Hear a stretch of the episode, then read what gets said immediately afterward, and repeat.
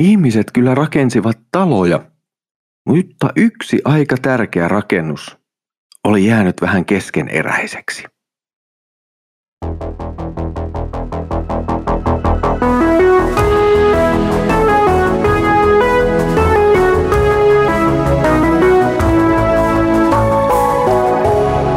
Kirjoitusten pauloissa. Tervetuloa taas mukaan Kirjoitusten pauloissa raamattu podcastin ääreen. Tänään olemme jatkamassa jälleen näitä pienten profeettojen tarkastelua ja minulla on tässä mukana niin jälleen Uudentien päätoimittaja ja pastori Leif Nummela. Tervetuloa taas mukaan Leif. Kiitos. Tänään ollaan Hagain äärellä. Suuren katastrofin jälkeisen profeetan äärellä, jota minä joskus leikillisesti olen puhunut tai sanonut päivämäärä profeetaksi. Nimittäin hän määrittää aika tarkalleen, minä päivänä ja missä asiat tapahtuvat. Kyllä, ja, ja, ja hän, hän ilmeisesti oliko se 27 kertaa, kun tässä lyhyessä kaksilukuisessa kirjassa hän saa äh, Herralta sanoja. Eli tässä on niin kuin joku maininta siitä, että Herra sanoo hänelle jotakin todella monta kertaa ja, ja se on vähän niin kuin on tapana sanoa, että yritätkö sä sanoa jotakin vai kun ihminen toistaa jotakin, niin tässä on niin kuin, tässä, tässä toistetaan, että, että nyt on Jumalalla, nyt on Jumalalla kansalleen asiaa. Ja mä, mä tykkään tästä, Mikko, tästä Aggaista, koska tämä on, tämä on lyhyt, tämä on selkeä ja, ja jotenkin käy selvästi ilmi, mitä hän haluaa sanoa. Kyllä. Sanoin tuossa äsken, että tämä on suuren katastrofin jälkeinen profeetta. Ja viittaan tähän tietenkin tähän pakkosiirtolaisuuden aikaan, joka koitti, että edellisen kerran kun me on ruvettu profeettoja, pieniä profeettoja, niin ei olla vielä tätä koettu. Ollaan aivan sen niin kuin siellä äärellä tavallaan, mutta ei vielä, ei vielä ihan siinä. No, tai ehkä tavallaan, mutta että hyvin, hyvin lähellä niitä mm. päiviä. Mutta ehkä on hyvä kerrata vähän tätä historiaa, että kun sehän ei ala ihan tuosta eilen tavallaan tai kaksi päivää hakaita ennen, vaan me jotenkin näen, että se oikeastaan alkaa sieltä jo ensimmäisen kuninkaan valinnasta. Muistatko siellä, mitä Jumala sanoo Samuelille, kun tota, kansa vaatii häneltä kuningasta? No siis äh, Jumalahan valittaa siitä, että kun äh, siis profeetta valittaa ensin siitä, että he on hylänneet hänet. Niin mm. Jumala sanoi, että ei ne ole sinua hylännyt, ne on, ne, ne on hyljänneet minut. Ja, ja, ja se, ne, ne ei halua niin kuin olla, niin kuin siihen aikaan piti olla, ne ei halua olla teokratia eli Jumalan alaisuudessa, vaan ne haluaa oman kuninkaan ja ne jopa motivoi sitä niin, että ne sanoo, että niin kuin kaikilla muillakin kansoilla on. Me halutaan olla samanlaisia kuin kaikki muutkin. Ja silloin Jumala sanoi, että ne on, ne on hylänneet Jumalan. Juuri näin. Ja siitä alkaa, no oli sitä jo aikaisemmin, mutta siitä minä näen, että alkaa sellainen kierre, jota sitten seuraa näihin pienten profeettojen teksteihin vähän myöhemmin. Toki siitä menee pari vuosisataa, mutta tulee ensimmäinen kuningas ja tulee toinen kuningas ja tulee kolmas kuningas ja sitten tulee hajoaminen. Ja, ja tulee etelä- ja pohjoisvaltakunta. Siis kansa ei kestä yhtenäisenä edes sen kuninkaan avulla. Ja koko ajan siellä näkyy tämä epäjumalan palveluksen olemassaoloa. Joo, kyllä. Ja, ja joka on, siis se epäjumalan palvelus on varsinaisesti juuri sitä Jumalan hylkäämistä. Mutta sitten on yllättävä käänne minusta se, että Jumala suostuu kuitenkin tähän. Hän sanoo, että okei, voitele niille, niille kuningas ja, ja, ja, ja sitten, sitten siellä voidellaan David kuninkaaksi ja, ja, ja, ja, ja sitten tästä Daavidista kuitenkin tulee sitten valtava Kristuksen esikuva. Eli jos nyt vielä ajatellaan, niin, niin Jumala ei halua, että ne ottaa kuninkaan, mutta, ne, mutta hän sallii sen. Ja sitten hän vielä sen sallimuksen kääntää niin, että, että siitä tulee niin kuin itse asiassa sillä lailla siunaus, että Israel on ensimmäisen kerran ja, ja, ja, ja suurin se on niin kuin suurvalta itsessään, niin kuin se ei ole ollut aikaisemmin, eikä tule olemaan senkään jälkeen niin suuri, että ne vieläkin muistelee Daavidin suuruuden aikaa. Eli jotenkin tässä niin kuin näkyy se, että, että Jumalalla on suunnitelma, hän kommunikoi sen selvästi, mutta jos tehdään jotain muuta, niin hänellä on edelleen suunnitelma. Ja hän edelleen toteuttaa sitä. Eli, eli Jumalan, Jumalan niin kuin tämmöinen suvereeni maailmanhallinta ja, ja kansansa ja pelastushistorian hallinta, niin se näkyy tässä hienosti. Kyllä, mutta sitten tavallaan kun tullaan siihen jakaantuneen valtakunnan aikaan, tulee siis Israel pohjoisvaltio ja Juuda etelävaltio, jossa oli myös Jerusalemin, Jerusalemin temppeli, niin me nähdään, miten se jakaantumisen jälkeen sillä pohjoisvaltiossa alkaa hyvin nopeasti sellainen valtava korruptio niin hengellisesti. Sehän tietyssä mielessä säilyttää sitä mahtiaan ja pystyy pelaamaan sitä poliittista peliään siellä aika hyvin jonkin aikaa, mutta sitten vähitellen tulee, sitten tulee se suurvalta sieltä, voisi sanoa idästä, mutta se käytännössä kai tulee enemmänkin pohjoisesta ihan autiomaiden takia, noin niin fyysisesti hyökkää sitten lopulta. Ja, ja 722 sitten Samaria kaatuu ja se pohjoisvaltio häviää olemasta.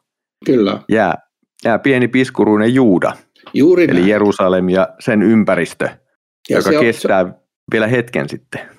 Joo, se, se, on, se on dramaattinen tilanne, koska nyt on enää pieni Juuda ja se Daanin, niin kuin, siellä on semmoinen niin kuin, yksi, yksi vielä porukka kuin da, Daanin sukukunta, joka, joka sitten assimiloituu tähän Juudaan, eli niistä tulee yksi pieni, pieni, pieni porukka, joka on keskellä tämmöisiä vaarallisia ympäröiviä suurvaltoja. Nyt ne tarvii Jumalaa enemmän kuin koskaan, mutta vaikka ne saa yli sata vuotta lisäaikaa, niin niin kuin totesit, sielläkin, sielläkin tulee sitä epäjumalan palvelus ja, ja, ja lopulta viedään koko porukka pakkosiirtolaisuuteen.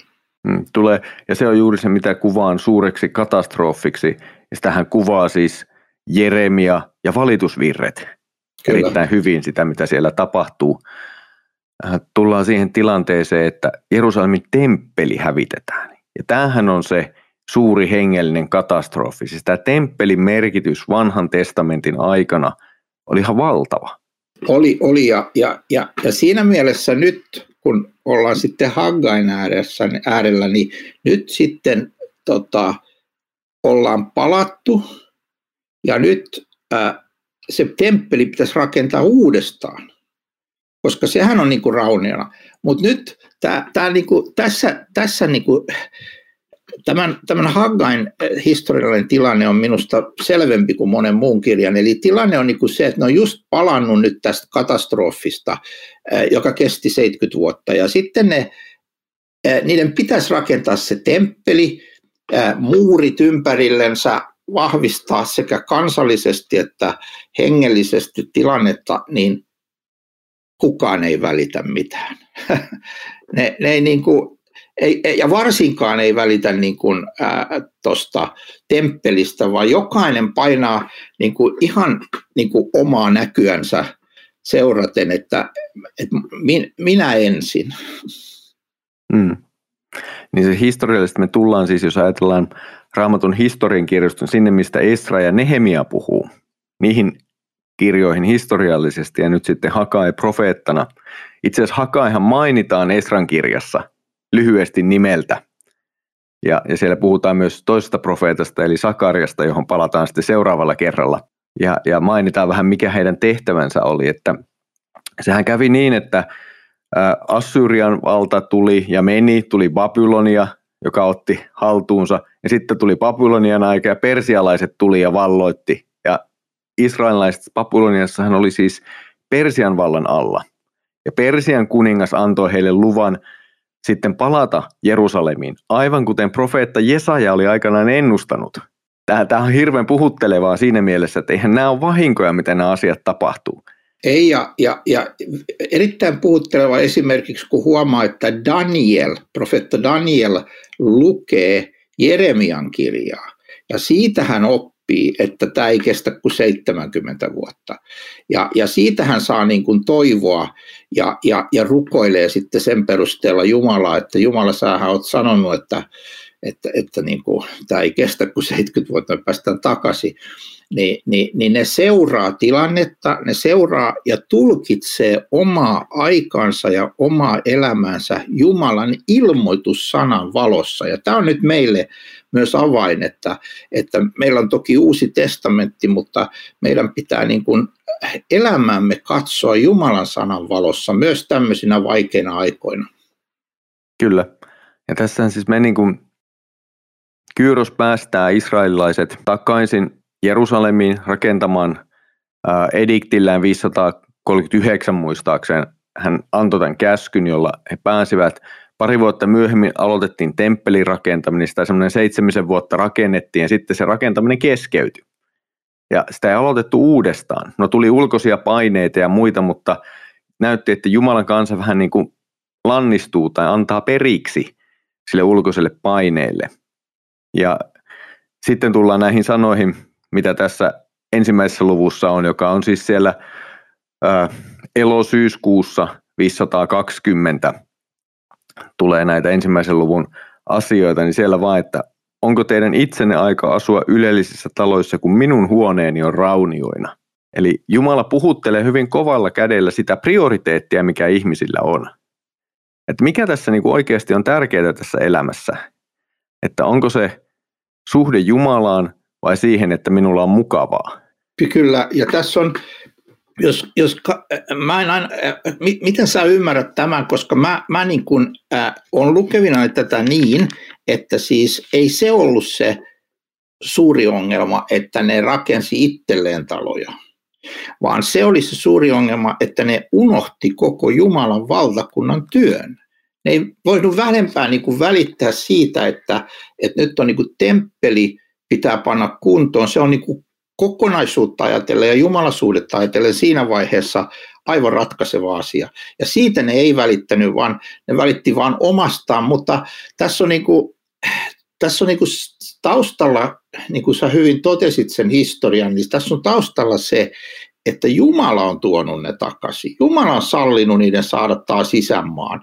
Jumala on sallinut niiden niin kuin päästä, niin se, ei se ole se ongelma, että ne siellä pyrkii äh, elämään jossakin ja, ja rakentamaan itselleen taloa tai jotain, vaan, vaan ongelma on se, että, että ne on unohtanut, kuka tämän kaiken antoi. Kuka, kuka se mm. Herra on, joka, joka joka ikinen päivä antaa sun nousta ja antaa äh, niin kuin veren virrata ja antaa aivosolujen olla yhteydessä toisiinsa ja antaa sun ymmärtää ja nähdä ja kuulla ja hän on se, joka ylläpitää elämän. Hän on se, joka antaa elämän, ja tämän ne oli unohtanut. Juuri näin. Ja tässä, tässä just tullaan siihen, mitä me sanoin siitä, että mikä on niin tärkeintä ja mikä on sitten hyvää tavallaan, että nehän on suuria lahjoja, että Jumala antaa meille talon ja asunnon ja toimeentulon ja kaiken. Siis, nähdä, siis me voidaan nähdä ne hyvänä Jumalan lahjana. Tämähän on ihan oikeastaan katekismuksen opetus jopa, jopa sieltä ihan lähtee, mutta sitten tullaan just tähän, mitä sanoit, että se temppeli oli jätetty jotenkin hy- hylätty tai sitä ei viety loppuun. Ja pitää muistaa, että temppeli oli paikka, jossa vietettiin uhrit, jossa nimenomaan Jumala itse asiassa sanoi asuvansa. Ja se oli se Jumalan kohtaamisen paikka tuossa vaiheessa. Kyllä, kyllä. Tässä kun ajattelee tätä epäjumalan palvelusta siinä mielessä, että unohdetaan Jumalan temppeli, jossa Jumala itse ilmoitti olevansa, niin, niin siinä on, on sekin tilanne, että tavallaan ne halus määritellä itse Jumalan palveluksen. Ja tässä tulee semmoinen sana, joka mun mielestä on Uudessa testamentissa aivan, aivan nerokas, kun siellä sanotaan – se on tämmöinen ilmaisu kuin itse valittu Jumalan palvelus. Paavali, Paavali sitä niin kuin varoittaa. Ja, ja tämä itse valittu Jumalan palvelus, se ei niin kuin seuraa sitä, että mikä Jumala on tehnyt ja tekee ja miten hän on sanonut toimivansa, raamatussa, vaan se, se, se niin kuin itse määrittelee sen koko todellisuuden. Vaikkapa nyt tässä, että et, et voidaan kuvitella, että siellä joku sanoo, että mitä temppeliä tarvitaan. Että mä voin täällä kotona vähän niin kuin itsekseni näitä, näitä hengellisiä asioita harrastaa. Ja,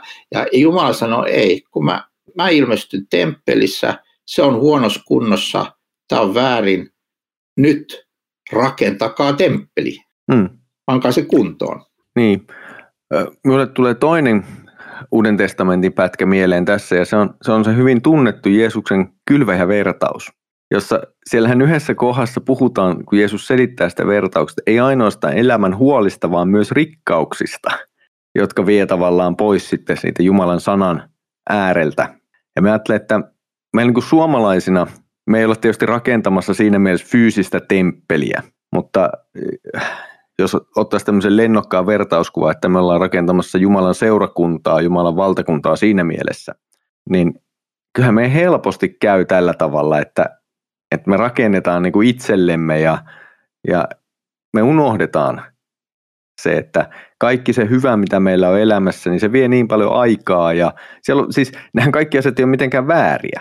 Eihän meidän niin perheemme ole väärä tai se, että meillä on koti ole väärin – tai se, että välillä saa ajaa, ajaa hyvällä autolla, ei se ole väärin sinänsä. Ju, mutta... ju, ju, juuri täsmälleen näin. Jos, sitä, jos, jos niin kuin haluaa nähdä, miten se epäjumalan palvelus on voimakas kiusaus minusta alkaen ja meistä kaikista, niin ajattelepa tätä, että kun ihminen voi sanoa, että ei mulla ole nyt oikein aikaa, mä en, mä en niin kuin nyt pysty, pysty niin kuin osallistua millään tavalla tähän, tähän niin kuin Jumalan ää, valtakunnan työhön ja tähän, tähän niin kuin, ää, mitä, mitä Uudessa testamentissa esimerkiksi Jeesus sanoo lähetystyöhön ja näin, niin sitten tämä sama ihminen, olkoon se minä tai joku muu, niin sitten kun hän, hänellä on joku harrastus esimerkiksi, mitä hän, hän niin kuin niin kuin rakastaa, niin hän vaan yksinkertaisesti raivaa sen tilan sieltä kalenteristaan ja ajastaan. Ja hänellä löytyy se tila, hänellä löytyy se, vaikka hän olisi kui kiire, vaikka tilanne olisi kui tiukka, niin sille omalle pääintressillensä hän löytää tilan. Ja minusta siitä on nyt tässä esimerkiksi tässä ensimmäisessä luvussa kysymys, että, että prioriteetti on nyt väärässä paikassa. Että kyllä te ehditte niin kuin kaikkeen sen, mitä te itse haluatte, mutta minun ää, huoneeni on rauniona. Niin tässä, tässä niin kuin, tämä on semmoinen asia, että täytyy itsekin jatkuvasti tarkistella Jumalan sanan äärellä. Ja, ja mä, mä, mä kyllä myönnän, että tämän lukeminen nyt esimerkiksi tätä keskustelua varten taas kerran puhutteli ja ravisteli minua, minuakin, että, että hei, että onko sulla prioriteetit kunnossa. Ja sitten jos katsotaan tätä ensimmäisen luvun puolta väliä sieltä kahdeksannesta jakeesta alkaen, niin nähdään jotenkin aika, tai oikeastaan seitsemännessä, kuudennessa, seitsemännessäkin jo, että, että ne tekee ne israelilaiset sillä paljon työtä, ne saa, mutta sitten jotenkin Jumala pyyhkii sen pois tietyssä mielessä se menestyksi. Siis, sitten kun näitä asioita lukee, niin nämä on vähän samankaltaisia kirouksia, mitä me on nähty aikaisemmin profeetolla, mitä Jumala lupaa. Hosea puhuu ihan samanlaista, kun ei enää vilja kasva ja, ja muuta, että, joka on siis kirous siitä, kun Jumalan liitto rikotaan. Joo. Ky- ky- siis, kyllä tässä on hirveän vakavasta asiasta kysymys lopulta on, jos katsoo esimerkiksi kymmenettä jaetta, niin siinä koko luomakuntakin ää, sitten kääntyy tämmöistä epäjumalan palvelusta vastaan. Sen tähden taivas pidättää teiltä kasteen ja maa pidättää satonsa. Olen, ää, olen kutsunut kuivuuden maahan ja vuorille, viljalle, viinille, öljylle ja maan tuotteille, ihmisille, eläimille ja kaikille käden töille. Eli jotenkin siis, kun, kun se on väärin se, se koko elämän katsomus ja, ja se, se Jumalan paikka elämässä ja usko on vääristynyt ja prioriteetit on vääristynyt, niin sitten kaikki kääntyy niin kuin vastaan. Myös, myös, niin kuin, myös koko luomakunta. Ja mä, jotenkin mä ajattelen, kun tämän kirjan kokonaisuutta katsoo, niin, niin ää, se, se, on, se on Jumalan kutsu sekin. Sekin on Jumalan armo, että ei, ei, niin kuin, ei, ei pysty menemään siihen epäjumalan palvelukseen pitemmälle kuin että kaikki alkaa niin kuin hajota käsiin. Ja se on tavallaan kutsu, että, että tule, tule takaisin ja sitten me nähdään kuinka erinomaisen nopeasti Jumala reagoi myös siihen, että ne sitten kääntyy ja alkaa tehdä, mitä niiden pitäisi tehdä, niin heti tulee niin kuin, äh, tavallaan niin kuin siunaus takaisin ja, ja, ja, ja se kääntyy asiat taas niin kuin positiivisemmaksi. Mm, siis tähän mielenkiintoista siis se, kun Hakain kirja alkaa, se määrittää milloin Hakai saa nämä ensimmäiset sanat ja meidän ajanlaskussa se on 29. päivä elokuuta 520. Niin kolme viikkoa myöhemmin siitä, kun Haka alkaa julistaa, jatketaan temppelin rakentamista. Kyllä. Siis, Eli 21. No, päivä syyskuuta. Että nopeasti, nopeasti tulee takaisin. Ja sitten jäi 13. Minä olen teidän kanssanne. Tämä on Herran sana. Siis et, et, Jumala, siis kun tästä pitää ymmärtää se, ja, ja, ja kun itsekin ymmärtäisi sen aina, että ei näissä asioissa ja Jumalan toiminnassa ole kiusaamisesta koskaan kysymys, vaan rakkaudesta. Siellä on se rakkaudellinen isä, joka huolehtii lapsestaan ja joka haluaa hänen parastaan. Ja heti kun tämä niin kun käännytään, niin se, se on vähän niin kuin se, se, kun Naattan menee sitä Davidia nuhtelemaan ja sanoo lopulta, että sinä olet se mies, niin David niin kuin, ää, menee tekee hengellisen konkurssin ja parannuksen ja sanoo, sanoo ää, hienon, hienon rukouksen, salmi 51, niin Naattan julistaa saman tien, saman tien kaikki synnit anteeksi ja, ja niin kuin Jumalan armo palaa sekunnin murtoosassa sen ihmisen elämään, joka kääntyy. Että ei, niin kuin, hän, hän on Jumala, joka on pitkämielinen, kärsivällinen ja suuri armossa. Sitten semmoinen yksi yksityiskohta, mihin haluaisin kiinnittää huomiota nimenomaan jakeessa 12. Täällä sanotaan näin, että jotka kansasta olivat jäljellä, kuulivat Herran Jumalansa kehotusta niitä sanoja, jotka profeetta Hakai Herran lähettämänä puhui. Silloin Herran pelko valkasi kansan. Siis nyt on kysymys Jumalan sanasta ja sen julistamisesta ja sen vaikutuksesta. Siis tämä ei nouse israelilaisista itsestään. Ne ei niinku itsestään tuosta vaan jotenkin tajua, että hetkinen, ai niin, meillä on toi tommonen rojukasa tuolla, missä on kiviä siellä täällä, että mennäänpä se, laitetaan se toinen kuntoon. Vaan se tulee Jumalan sanasta.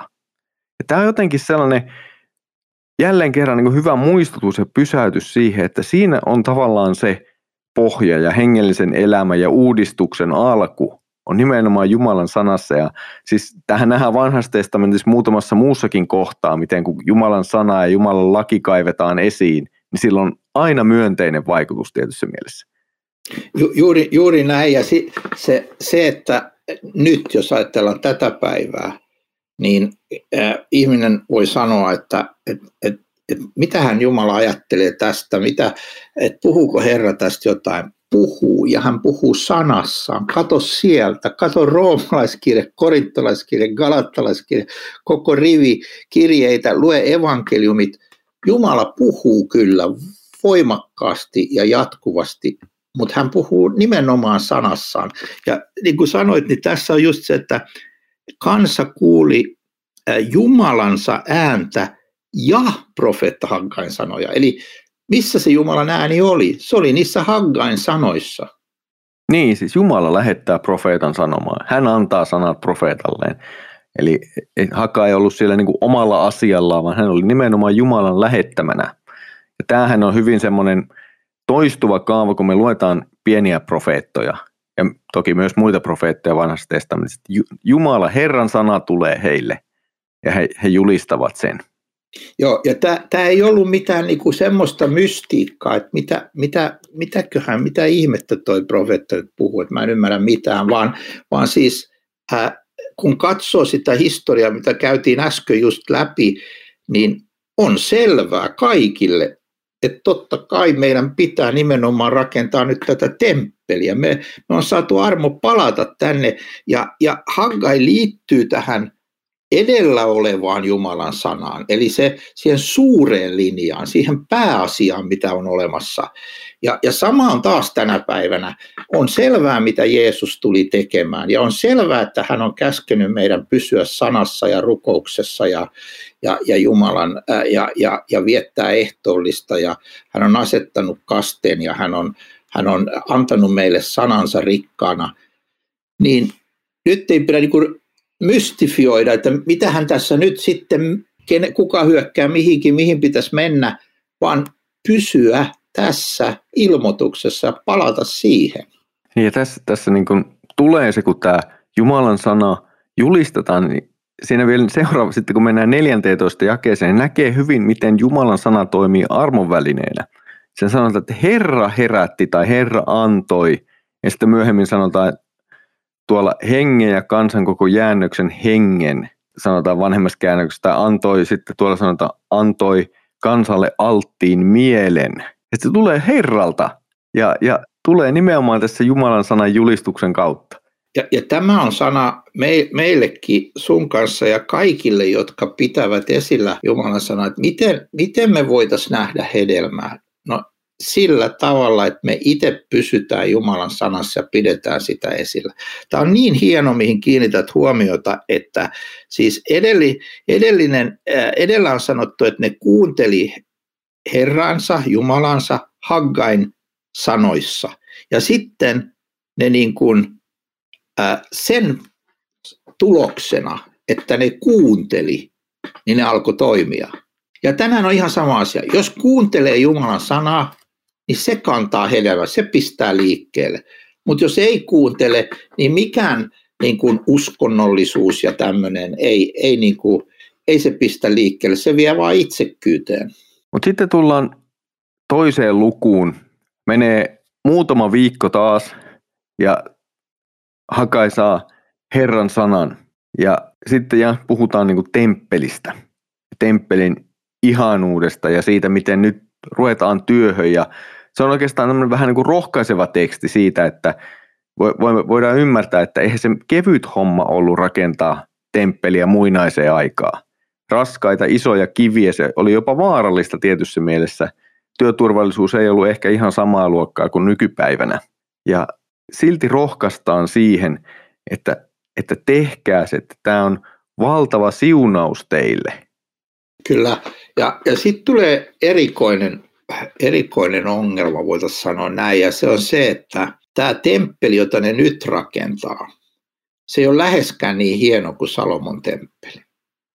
Ja, ja, ja, ja, niin kuin, ja, ja Jumala jopa niin kuin puhuu tästä, että minkälainen tämä nyt on teidän silmissänne, että, että tämä, tämä ei ole niin kuin temppelinä niin hieno, niin loistelias, niin komea, niin iso kuin se oli se, se, se ää, tota, Salomon temppeli. Mutta sitten Jumala kuitenkin antaa tämmöisen profetian, ja eilen huomasin, että, että, että Lutherkin niin kuin kiinnittää tähän huomiota sitten, että, että Jumala antaa tämmöisen profetian, että kuusi, että vielä vähän aikaa minä liikutan taivaan ja maan, liikutan kaikki pakanakansat. Ja, ja, ja, ja, ja sitten hän sanoo, tämän temppelin, siis tämän vaatimattomamman nyt, nyt rakenteella olevan niin sanotun toisen temppelin, koska Salomonhan oli se ensimmäinen, joka oli tuhoutunut silloin, kun ne lähti pakkosiirtolaisuuteen, niin tämän myöhemmän temppelin kunnia on oleva suurempi kuin ensimmäisen, sanoo Herra Sebot. Tässä paikassa minä annan vallita rauhan.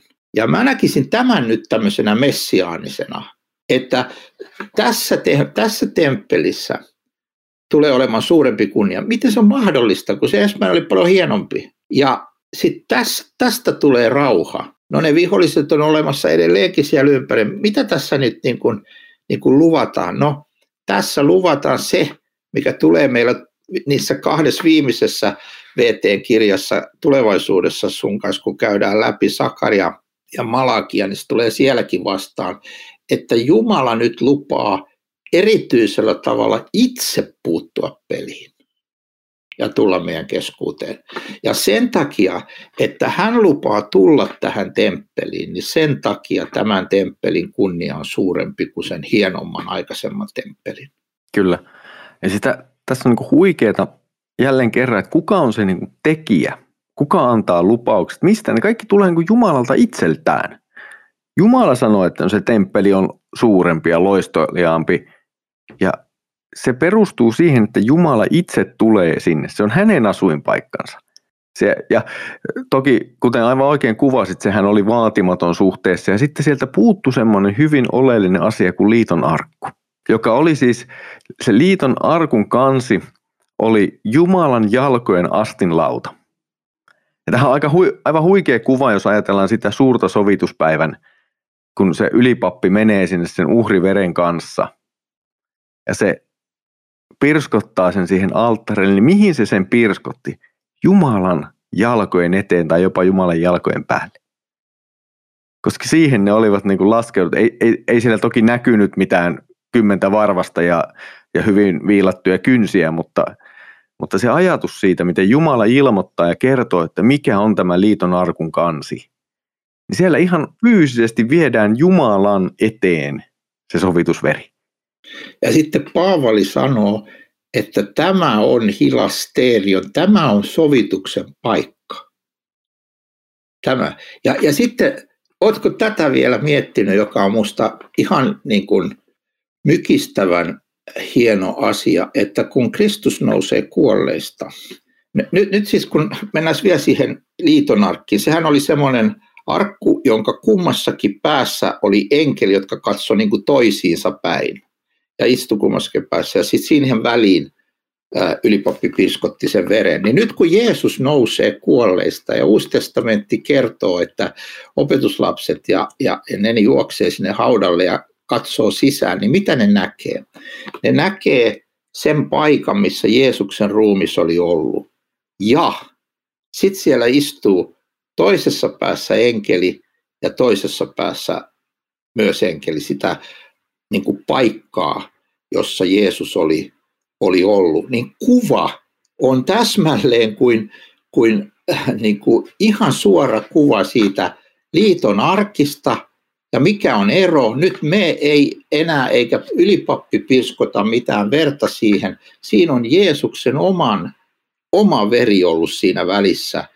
Se sovitus on nyt niin kuin lopullinen, niin että tämä kuva minusta niin kuin on ihan valtava kuva sovituksesta, jota Jumala niin kuin opettaa sille kansalleen satojen vuosien ajan, että tuommoinen pyhä paikka on, jossa minä annan sen, lopu, johon tien pitää pirskottaa verta ja minä annan sovituksen. Ja sitten se paikka tulee ja se on Jeesuksen ruumis, joka on just annettu meidän edestämme ristillä. Kyllä, ja tämä on aivan huikea. Ja, ja tämä näkökulma tietenkin säilyy siinä, kun temppeli, nyt tuo toinen temppeli sitten aikanaan valmistuu. Ja Herra sanoo, että hän antaa siihen sen rauhan ja menestyksen, niin minä näen, että tässä on semmoinen kuva myöskin, että tämä temppeli tarvittiin, toki niiden uhrien takojen vuosisatoja ajan, mutta se tarvittiin myös tietyssä mielessä osoittamaan se kansan paatumus sitten lopulta. Siis ne puheet, mitä Jeesus kohdistaa temppeliä ja sitä touhua kohtaan siellä, niin tarvittiin se, että Jumalan asuinsian merkki on siellä. Jumala sanoi, että täällä on kaikki periaatteessa, mitä te olitte tarvinneet siihen asti, kunnes luvattu Messias tulee. No, Messias tuli, häntä ei tunnistettu, ja, mutta sitten Jeesus naulataan ristiin. Ja siinä hetkessä temppelissä tapahtuu jotain aika merkittävää. Ja se nyt tyhjä kaikkein pyhin, siis toisen temppelin kaikkein pyhin oli tyhjä. Siellä ei ollut sitä liiton arkkua enää, se oli kadonnut. Ja ehkä ihan hyvä niin, jotta ihmiset ei enää palvo sitä, niin se aukeaa. Se väliverho repeää ja se kaikkein pyhin paljastetaan. Se sovituksen paikka paljastetaan. Tämä, tämä, se symboliikka on aivan valtava. Kyllä. Tuo, tuo on niin hieno, mitä selität. Ja, ja, ja ja, ja nyt vielä kerran, tämä on se, mitä täällä on se kristinuskon sykkivä sydän, tämä Kristuksen uhri. Ja tätä pitää niin kuin pitää esillä, tähän pitää uskoa, tätä pitää niin sanotusti katsoa, tänne pitää kääntää katse. Äh, ei kristinuskon ydin ole jossain minun tekemisissä tai kenenkään muun tekemisissä täällä, vaan kristinuskon sykkivä sydän on se, mitä Jumala on tehnyt Kristuksessa ja miten se sovitus on tänäkin päivänä meille tarjolla Jumalan sanassa. Me puhutaan luterilaisina monesti tämmöistä lain ja evankeliumin erottamisesta ja muusta, ja me kun luen vanhan testamentin tekstejä myöskin hakaita, niin myös näyttää, että nämä niin vuorottelee toisiaan. Ensin tulee tämmöinen niin lain ja tuomio, sitten tulee tämmöinen lupaus temppelistä. Sitten kun mennään seuraavalle, ihan fyysisesti minulle raamatussa kääntyy sivu, kun mennään toisen luvun jakeeseen kymmenen ja tulee seuraava Herran sana hakaille, niin siinä ruvetaan puhumaan vaadittavasta puhtaudesta tai jonkunnäköisestä uskollisuudesta Jumalan sanalle, eikä, tämä on vähän hämmentävä, että me kysymään näiltä papeilta tämmöinen kysymys, ja sitten, sitten oota mitä ne vastaa, ja sitten kysy uudestaan, siis ihan niin kuin Jumala pelasi vähän niin kuin peliä niiden kanssa, tajuutteko te nyt oikeasti, mistä tässä on kysymys? Mm. Kyllä, ja, ja sitten täällä tulee, huomasin myös senkin tässä tätä lukiessani nyt ja valmistellessa, että, että Luther on sitä mieltä, että tämä kaveri, joka täällä lopussa astuu esiin, niin tämä Serubabel, joka on niin kuin Jumala sanoi, että hän panee sinettisormukseksi, sinut ikään kuin sinettisormukseksi, sillä sinun olen valinnut, niin hän on niin kuin esikuva Kristuksesta. Hän, hän on niin kuin se pelastaja, että, että jotenkin tämä kirja, joka puhuu siis temppelin uudelleenrakentamisesta ja nuhtelee siitä, että ne ei tee sitä ja, ja sitten saa kansan sanan kautta takaisin töihin, niin se ei kuitenkaan ole sitten se viimeinen perimmäinen asia, se temppeli, vaan sitten sieltä niin kuin aletaan katsomaan tätä itse asiassa niin kuin etukäteen Messiasta, Kristusta, joka tulee sovittamaan ja tulee siihen temppeliin, joka on sen temppelin kunnia ja joka on sen temppelin ydin, ydin niin kuin sanoma, se sovitus, mistä puhut, kun se esirippurepäin, kaikki pääsee sinne niin kuin nyt sinne kaikkein pyhimpään Kristuksen kautta. Tämä, tämä loppuhan on siinäkin mielessä huikea, että siinä puhutaan sitä, mitä kaadan kuninkaiden valtaistuimen, hävitä maailman mahtavat valtakunnat, työnnän kumoon sotavaunut niin, että hevoset kaatuvat, ajat syöksyvät toinen toistensa miekkaan. Siis missä tämmöinen tapahtuu muualla kuin silloin, kun Jumala todella osoittaa voimansa? Tämä maailman historia on, on kyllä valtiaat on vaihtuneet, mutta aina sinne on tullut uusi, eikä se välttämättä ole suinkaan ollut parempi kuin se edellinen. Joskus on, joskus ei. Siis tämä, tämä maailman historia on semmoista aaltoilua, että on, on sekä hyviä hallitsijoita että huonoja hallitsijoita ja vielä huonompia ja sitten taas vähän parempia. Ja, ja me eletään ihan samanlaista aikaa nyt. Meillä on parempia hallitsijoita ja vähän huonompia hallitsijoita. Toiset on sotasempia, toiset on väkivaltaisempia, toiset pyrkii luomaan rauhaa ja kuka sitten on kukakin, sekin ehkä paljastuu vasta sitten vuosia myöhemmin, kun aina ne toimet ei ole kauhean avoimia, vaan siellä menee kaiken näköisiä juttuja, mistä ei ole tietoa. Niin. Mutta se tavallaan, se lupaus tuossa, että tulee hetki, jossa Jumala itse sen tekee. Siis se minä järisytän taivaan ja maan, minä kaadan kuninkaiden valtaistuimen. Aivan, siis, aivan. Tämä Jumalan valta tässä, ja se on, se on monta kertaa ainakin minulle ollut hyvin semmoinen rauhoittava tekijä, että kaiken keskellä, mitä on elänyt ja elää edelleenkin, niin huomaa, että hetkinen, Jumala on lopulta se, jolla on valta. Ja Jumala on se, joka toimii ja pystyy tekemään.